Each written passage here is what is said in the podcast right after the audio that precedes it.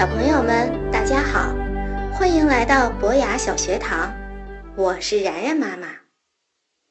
一转眼已经是新的一年了，而四季的轮回却还没有结束。冬天的最后两个节气就都在每一年的头一个月里。今天我们就要聊一聊小寒。小朋友们。还记得夏天的小暑和大暑吗？那是一年中最热的日子，而小寒和大寒则是一年中最冷的日子。再加上处暑，这几个节气都是表示气温冷暖变化的。小寒还在数九的二九里，再过几天。就要进入最冷的三九天了。俗话说：“冷在三九，热在中伏。”而到了大寒节气，就已经是四九。所以有个说法：“小寒胜大寒”，就是说小寒比大寒还要冷。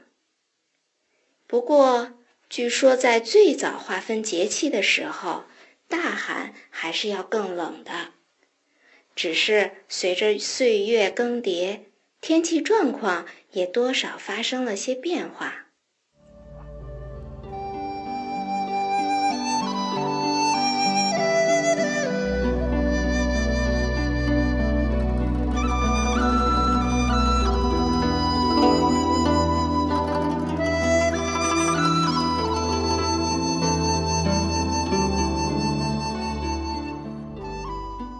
国有句老话：“冬练三九，夏练三伏”，是说勤奋的人，哪怕在最冷和最热的天气里，都在锻炼，从不懈怠。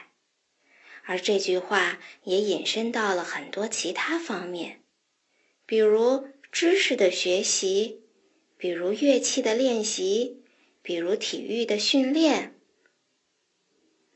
虽然。然然妈妈觉得，如果一件事情是你真正喜欢做的，那么你一般就不会觉得辛苦。但是日复一日的反复练习中，一定也还是会让你感到厌烦，甚至有时都会痛恨那些明明很喜欢的课本、钢琴、球拍。那么试试看吧。在你发泄了那股子厌烦情绪后，能不能重新回来呢？也让自己变成一个冬练三九、夏练三伏的勤奋人。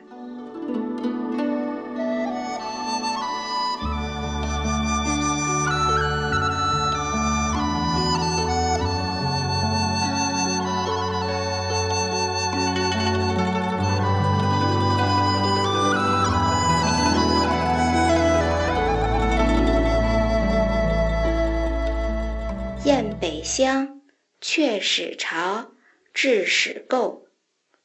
虽然天气寒冷，但是小寒节气到了，南飞的大雁就要开始北归，北方的喜鹊也开始筑巢，羽毛绚烂的野鸡也开始鸣叫。据说，这是因为鸟儿们已经感受到了阳气的生长。甚至连家养的母鸡都开始准备孵蛋了。实际上，可不光是鸟儿感阳气而动。俗话说：“花木管时令，鸟鸣报农时。”大自然里的花草树木、飞禽走兽，无不按照季节时令而动。中国古人还总结了二十四番花信风。花信风就是应花期而来的风，好像是来报信的。这里来的风应该是时令、气候的意思。不过，然然妈妈还是会想到吹过来的风，好像那风是花的信使。又好像那风是来叫醒花的花神。从小寒开始到谷雨结束，每五天是一候，每一候都有一种花期最准的花开放。小寒开始，一候梅花，二候山茶，三候水仙。就在最寒冷的日子里，梅花首先绽放了。光秃秃的枝丫上，叶子还在沉睡，梅花就已然芬芳吐蕊，傲立枝头了。无数的诗人画家都在描绘它。王安石说：“墙角数枝梅，凌寒独自开。遥知不是雪，唯有暗香来。”墙角有几枝梅花，冒着严寒独自开放。为什么远远看去就知道那一片洁白不是雪呢？原来是因为已经有梅花的幽香飘来了。陆游说：“无意苦争春，一任群芳妒。零落成泥碾作尘，只有香如故。”梅花朴实无华，不与百花争春，也不管百花的嫉妒，只独自在寒冬绽放。即使花谢了，变成泥土，碾作灰尘，芳香也依然如故。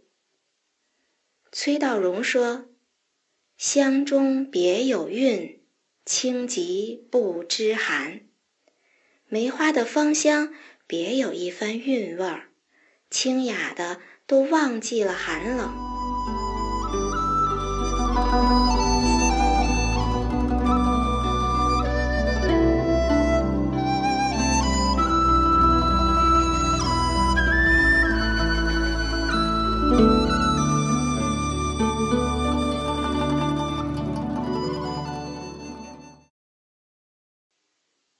听了诗人的赞美，你是不是也要爱上这疏影横斜、暗香浮动的梅花了呢？你瞧，虽然寒冷之极，但大雁北迁，喜鹊筑巢，雉鸡鸣叫，梅花盛开，春天的气息已经在悄悄地蔓延了。